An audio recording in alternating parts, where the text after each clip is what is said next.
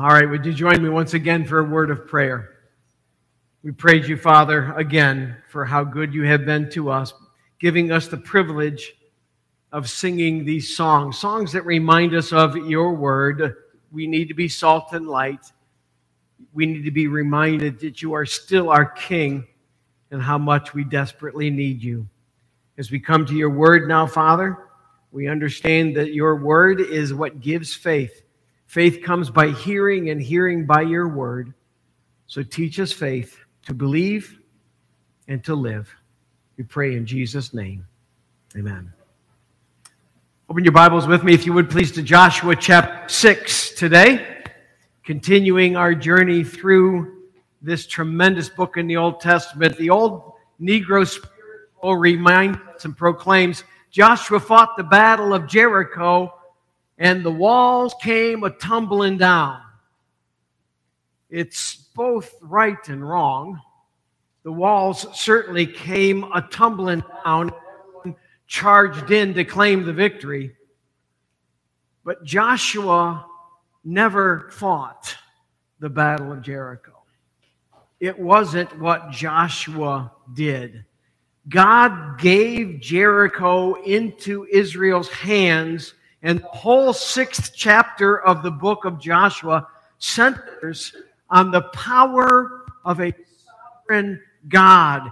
If there's a hero to this story, it isn't Joshua, it isn't the nation of Israel, it isn't Rahab, it is God and God alone who gets all the glory for what happens here in Joshua chapter 6. Now, there was a part for Joshua and the nation of Israel to play in this story. It's not like God handed them Jericho on a plate, but this event was designed to be done in such a way that the whole nation of Israel would have as a gift from a sovereign commander. And this was really going to set the pattern for all of their future battles that they were going to face as they moved into the promised land to take it. And it worked. If you go later to Joshua chapter 21, we find this written Thus the Lord gave to Israel all the land that he swore to their fathers, and they took possession of it, and they settled there. And the Lord gave them rest on every side as he had sworn to their fathers. Not one of all their enemies had withstood them, for the Lord had given all their enemies into their hands. There is such a powerful principle that this passage teaches us today. It could be seen as the overarching theme to the entire book. This is the principle. If you get nothing else this morning, make sure you get this. Obedient action in response to divinely given promises is the channel by which the sovereign grace of God is experienced in the lives of his people.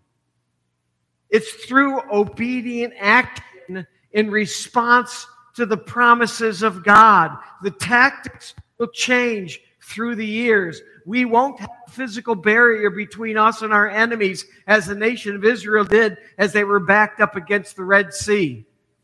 We won't have the rivers parting before our eyes we won't be winning battles as long as Moses or some other spiritual leader keeps his hands raised, as was the experience of the people of Israel earlier. But the principle still stands.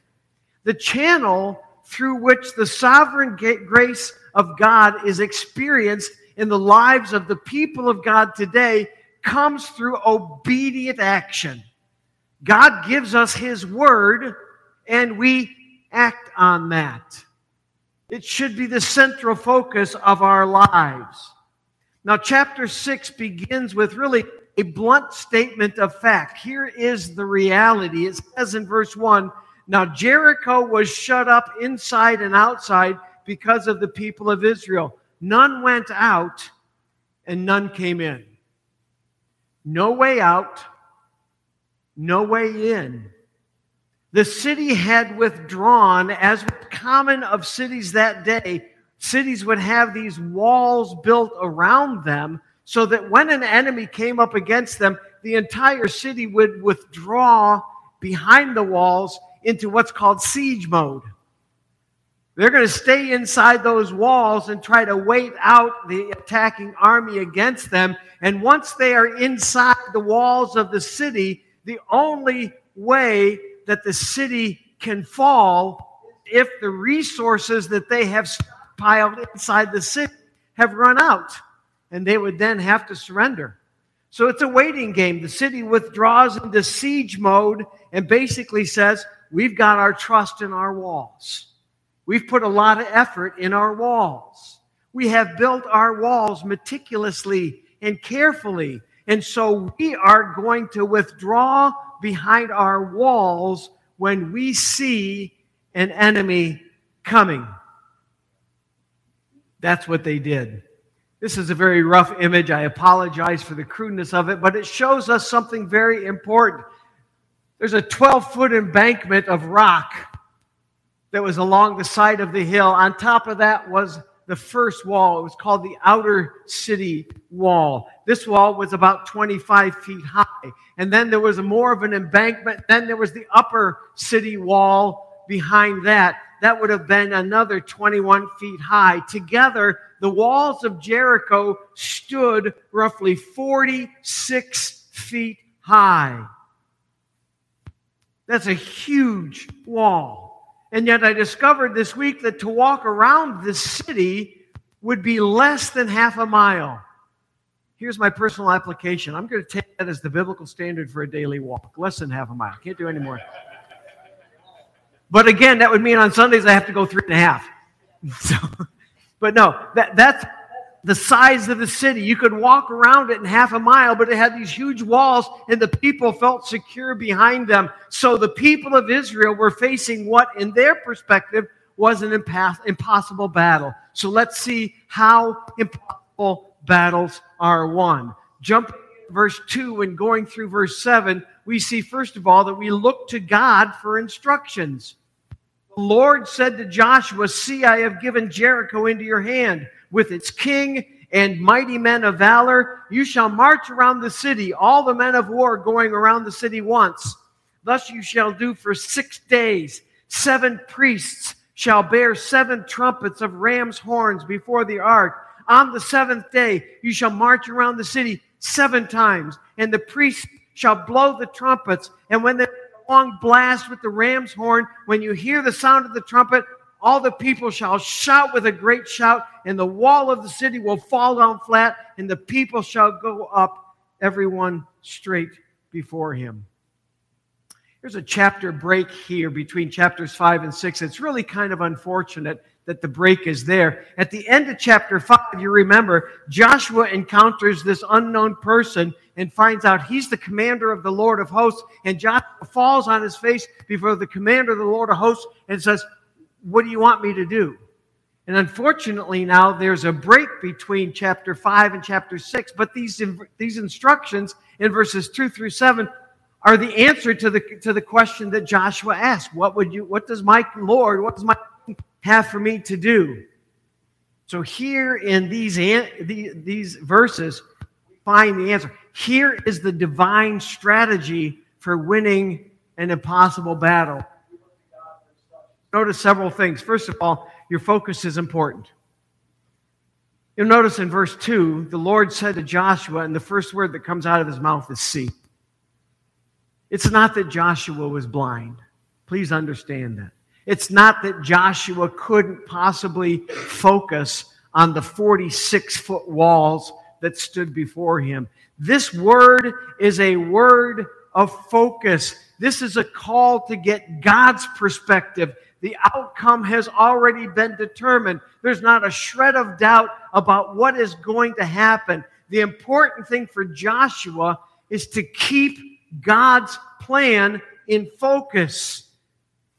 The enemy is powerful, the defense seem unbeatable. Yet God tells Joshua, I've given Jericho into your hands. And the tense here is important. God doesn't tell Joshua that he will give might give. He says, I have given. It's a done deal. You just have to keep your focus on what God has already accomplished for you in your life. That's what he tells Joshua. You see any practical application of that in our lives? We got to keep God in our focus. When impossible battles come up before us, they look impossible, they look uh, uh, undefeatable, and yet we have to, by faith, keep our eyes focused.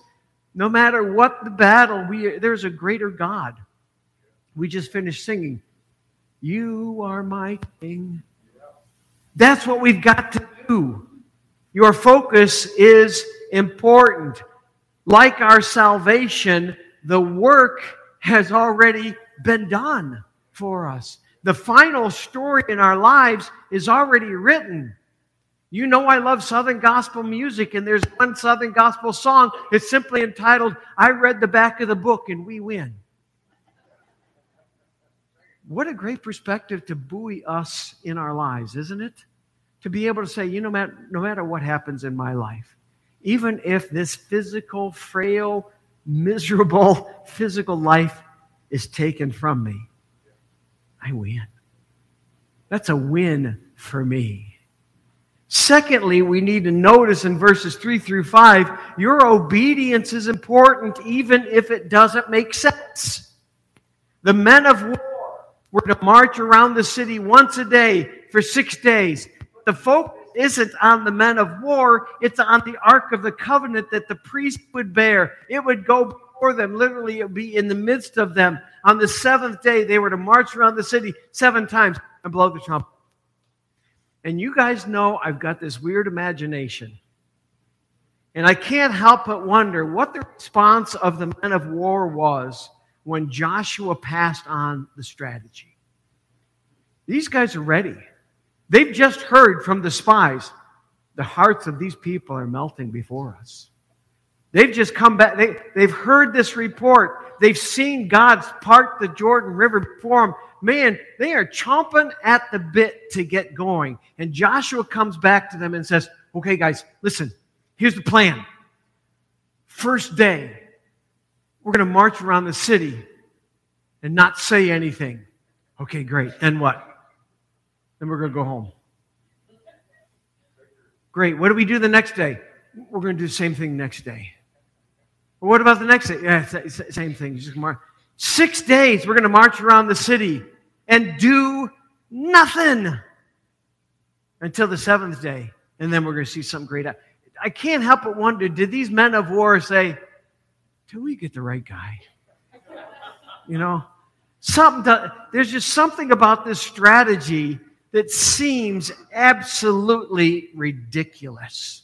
What will our marching in silence around the city of Jericho, half a mile, do for anything here? But here's the important thing to note here this plan was met with obedience. They didn't question Joshua. Hebrews chapter 11, verse 30 tells us by faith, the walls of Jericho fell down after they had been encircled seven days. In the face of instructions that didn't make a bit of sense to them, the people put their faith in Joshua and in Joshua's God, and they moved forward, and ultimately they came out victorious in all that. Life's not always going to make sense. And the instructions that we receive from God may not always make sense. If your enemy strikes you on your right cheek, turn to him your left cheek also. Mm-mm. No, that, that doesn't sound right to me. If your enemy hates you, show love to him. Well, that doesn't make sense. My enemy hates me. It'd be a whole lot more fun for me to beat him up. But that's not what we're told to do. If your enemy is hungry, feed him. Let him starve. This is the way the Word of God works in our lives. The instructions don't always make sense to us. And part of that is because we don't even recognize. Our brains are too small and too feeble to be able to comprehend the plan of an, of an omnipotent, powerful God who can move mountains. Your obedience is important, even if the instructions don't make any sense. So, first of all, we look to God for instructions. Secondly, verses 8 to 14, we follow those instructions completely. Look at verse 8. And just as Joshua had commanded the people, the seven priests bearing the seven trumpets of ram's horns went before, before the Lord, went forward, blowing the trumpets with the ark of the covenant of the Lord following them. The armed men were walking before the priests who were blowing the trumpets, and the rear guard was walking after the ark while the trumpets blew continually. But Joshua commanded the people, You shall not shout or make your voice heard. And again, in my weird imagination, none of this at the enemies up on the walls, right? Okay? Now, don't make your voice. Neither shall any word go out of your mouth until the day I tell you to shout. Then you shall shout.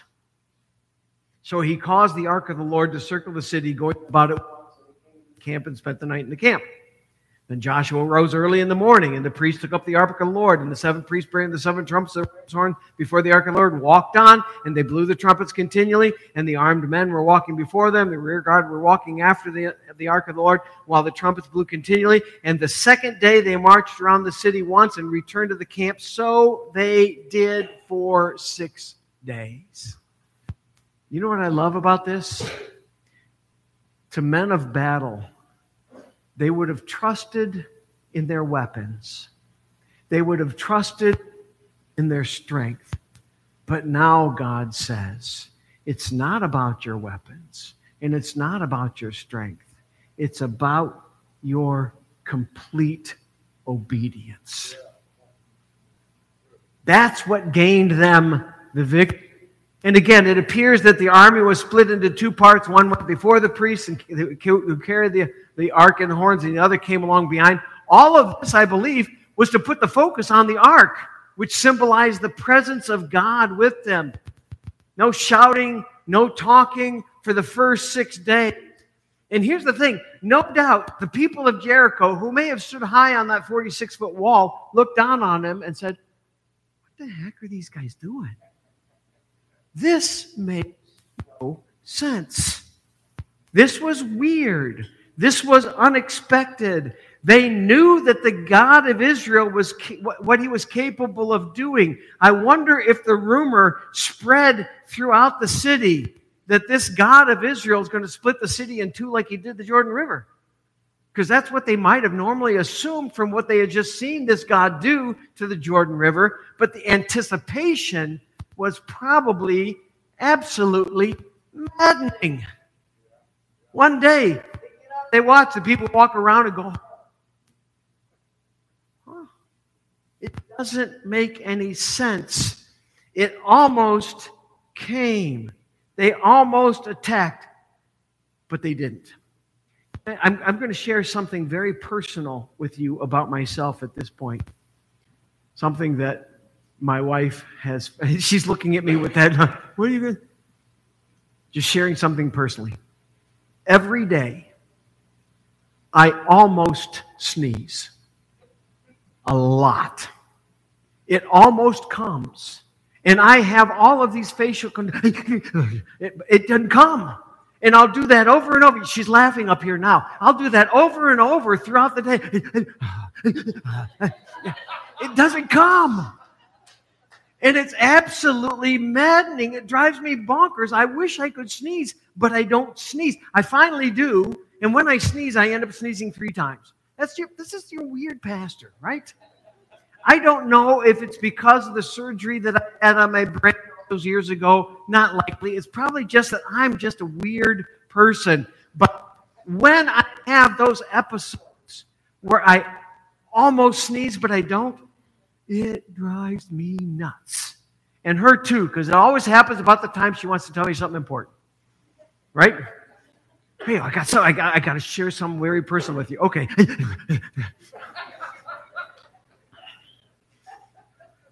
this was the experience of the inhabitants of Jericho. They thought the attack was going to come. And the first day, all that happened was they marched around the city and went back home Same happened the second day, and the third, and the fourth, and fifth, and the sixth. For six days they watched as Israel's God approached their walls, and nothing happened. Some additional instructions are given in verses 15 through 18. Things that God told Joshua, Joshua passes on to the people. Every person, every personal possession in the city was devoted to. Only the silver, the gold, the iron, and the bronze items were to be carried away and put into the treasury. And I think we need to touch on this a little bit because I think this has caused some confusion in the past. Let me just say, I hope we certainly recognize that everything in the world belongs to God. It's His. Paul teaches in Romans chapter 9 that the clay has no right to turn to the potter and say, Why are you doing this? But what we see happening in this section of our text is far more than the whims of a capricious tyrant. And you got to go back in history to understand it. Back in Genesis, God gave this land to Abraham, but informs him in Genesis 15 that it's going to be several generations before you be able to take possession of this land because, quote here, the wickedness of the Amorites is not complete. There was a people living in that land that had been sinful time after time after time. And God was being patient with them, hoping they would repent, but they never did. But there was going to come a time when God was going to act. Deuteronomy chapter 9, verse 5. Moses tells the people this Not because of your righteousness or the uprightness of your heart are you going in to possess the land, but because of the wickedness of these nations, the Lord your God is driving them out from before you, and that he may confirm the word that the Lord swore to your fathers, to Abraham, to Isaac, and to Jacob. Let me just tell you judgment is always God's final result. In this case, it came after generations of provocations. God spells out the details of the wickedness of the residents of the promised land in Leviticus chapter 18, where you read how wicked and unclean these people were sexual perversion, child sacrifice, all kinds of other abominations. So let me just say this there can be no accusation of injustice made against God because he judged these people for their incredible, unrepentant wickedness. May I say that the same can be said of our generation? Incredible, unrepentant wickedness. The book of Romans reminds us that we are without excuse because of this wickedness. So don't let your heart be hardened like the Canaanites did. If you are here today and you have never given your life to Jesus Christ, you've never claimed by faith the gift of eternal salvation, do that now. Don't let your heart get hard like the Canaanites did. Instead, receive the gracious gift of salvation, not earned by your balance of books, but rather by the sovereign grace of God who has the power to condemn every single person eternal. So, we follow instructions completely. Thirdly, see the deliverance of God, verses 20 and 21. So the people, trumpets were blown. As soon as the people heard the sound of the trumpet, the people shouted a great shout, and the wall fell down flat, so that the people went up into the city, every man straight before him, and they. And they devoted all in the city to destruction. The sword. What a tremendous victory.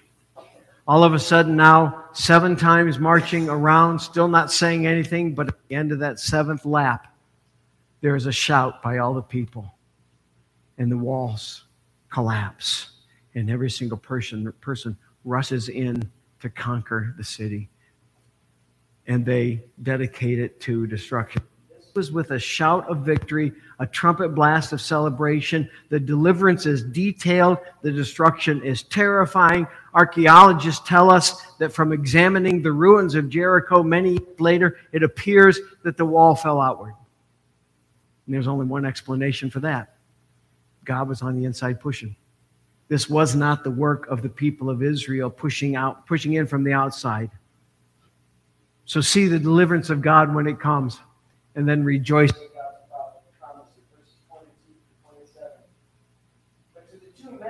Fight out the land, Joshua said, Go into the prostitute's house and bring from there and all who belong to her as you swore to her. So the young men who had been spies went in and brought out Rahab and her father and her mother and brothers and all who belonged to her. And they brought out all her relatives, put them outside the camp of Israel. Fire and everything in it, only the silver and gold and the vessels of bronze and iron that they put into the treasury of the house of the Lord. But Rahab the prostitute and her father's household and all who belonged to her, Joshua saved alive. And she has lived in Israel to this day because she hid the messengers whom Joshua sent to spy out Jericho. Joshua laid on uh, laid an oath on Cursed before the Lord be the man who rises up and rebuilds this city Jericho. At the cost of his firstborn he lay its foundation, and at the cost of his younger son shall he set up its gates. So the Lord Joshua, and his fame was in all the land. Rahab's house would have easily recognizable. Not only just because the scarlet cord, because it was the only section of the wall that didn't fall. The same two spies who were sent in to spy now and find her, and they bring out everyone who was in her house with her, just as they had promised. And just as God had promised, she is saved alive. All of them are. God's promise lasting value. He's not going to go back on his, on his word. And there in the midst of Israel at that time was living proof. They could always look outside the camp originally. Rahab and her family were kept outside the camp, but notice it says that she lived in, in Israel eventually too. There's living proof. We have a God who will keep his words even to the worst of sinners. Same can be said when God condemns a place to desolation. Verse 26 Joshua spoke to Rahab and her family, pronounced a curse on any who would try to rebuild the city on the site, and the curse involved the death of the oldest and the youngest son. Interestingly, in 1 Corinthians chapter 6 or 1 Kings chapter 16, many generations later, a man named Hiel decided to rebuild Jericho. He lost both his oldest and his youngest sons. God doesn't mess around when he proclaims judgment. And I conclude beautiful statement, wonderful blessing. So the Lord was with Joshua, and his fame was in all the land. Tremendous story, but how much more than a story it is. We can actually bring out some principles for some modern day disciples. This is for you and me. What do we take away from this story other than wasn't that a great time in history? Principle number one we need to search out, listen to, accept, and adopt the divine strategy for victory that's revealed for us in scriptures. Search it out, listen to it, accept it, adopt the divine strategy for victory that is revealed for us in Scripture. Far too often, the Word of God and godly counselor are the last thing people turn to in times of need. When a marriage is a mess, when parenting has gone haywire, when relationships are all screwed up, then we finally turn to God almost as a last resort. Don't do that. Learn from this. There is one who's in control, and one God in whom we find hope no matter what our issues are.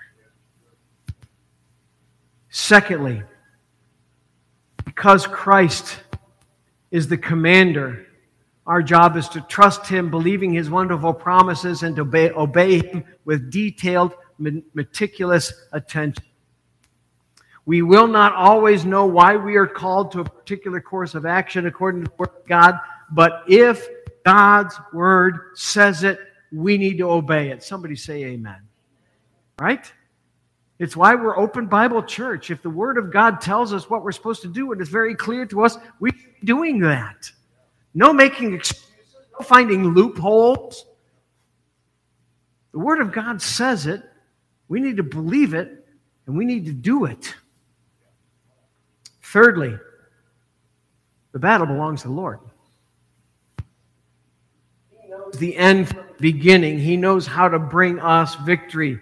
Nothing is ever outside the realm of his sovereign control. Charles Spurgeon once observed everything works together for our good, then nothing is left to work for our ill. Not a good thought. If God works everything together for our good, there's nothing out there that can harm us, nothing out there that can do us any ill. And then, fourth and finally, this morning, we are to waste no time or energy trying to imagine how God might achieve what seems to us to be impossible. Don't try to figure it all out. Nobody, no nation, no kingdom would have thought that God's strategy would bring down the walls of Jericho. Nobody in the nation of Israel, upon hearing Joshua's instruction, would have said, Oh, wow, that makes perfect sense. Nobody. No other nation than the people of Jericho looking down on the people of Israel as they marched around the city. They simply said, It's weird. I can't figure that out. We don't need to waste our time trying to um, imagine how God might achieve what seems to us to be impossible. Joshua didn't have to come up with a strategy, God gave it. Our problem so often we substitute our plans for God's priorities and we foolishly convince ourselves that our own ingenuity can be a replacement for obedience. God forbid. And God forgive us for the times we think we can come up with better plans than what God gives us right in His Word. It's there, folks. That's why we are called to become students of the Word of God. If you are here this morning and you are a believer in Jesus Christ, you need to dedicate yourself to studying the Word of God. Don't just come here and listen to me preach it or somebody else preach it. I mean, that's a good thing to do. I'm not telling you to go someplace else. But it's never enough just to sit back and be fed once a week. You wouldn't survive if you did that on your own with your own personal food get into the Word of God. If you are here this morning and you have never placed your faith in what Jesus Christ did on that cross to save you from your sins and to give you the incredible gift of eternal life through faith alone in Jesus Christ, you need to do that today. Don't harden your heart like the Canaanites did, who thought God doesn't see. Not only does God see, he keeps record. He's patient enough to let iniquities fill up, and then comes his judgment. And the only way to escape that is through faith in Jesus Christ. Do that today. Let's pray. Father, thank you for the truth of your word, this incredible illustration from the Old Testament. What a blessing is ours to know it and to learn from it.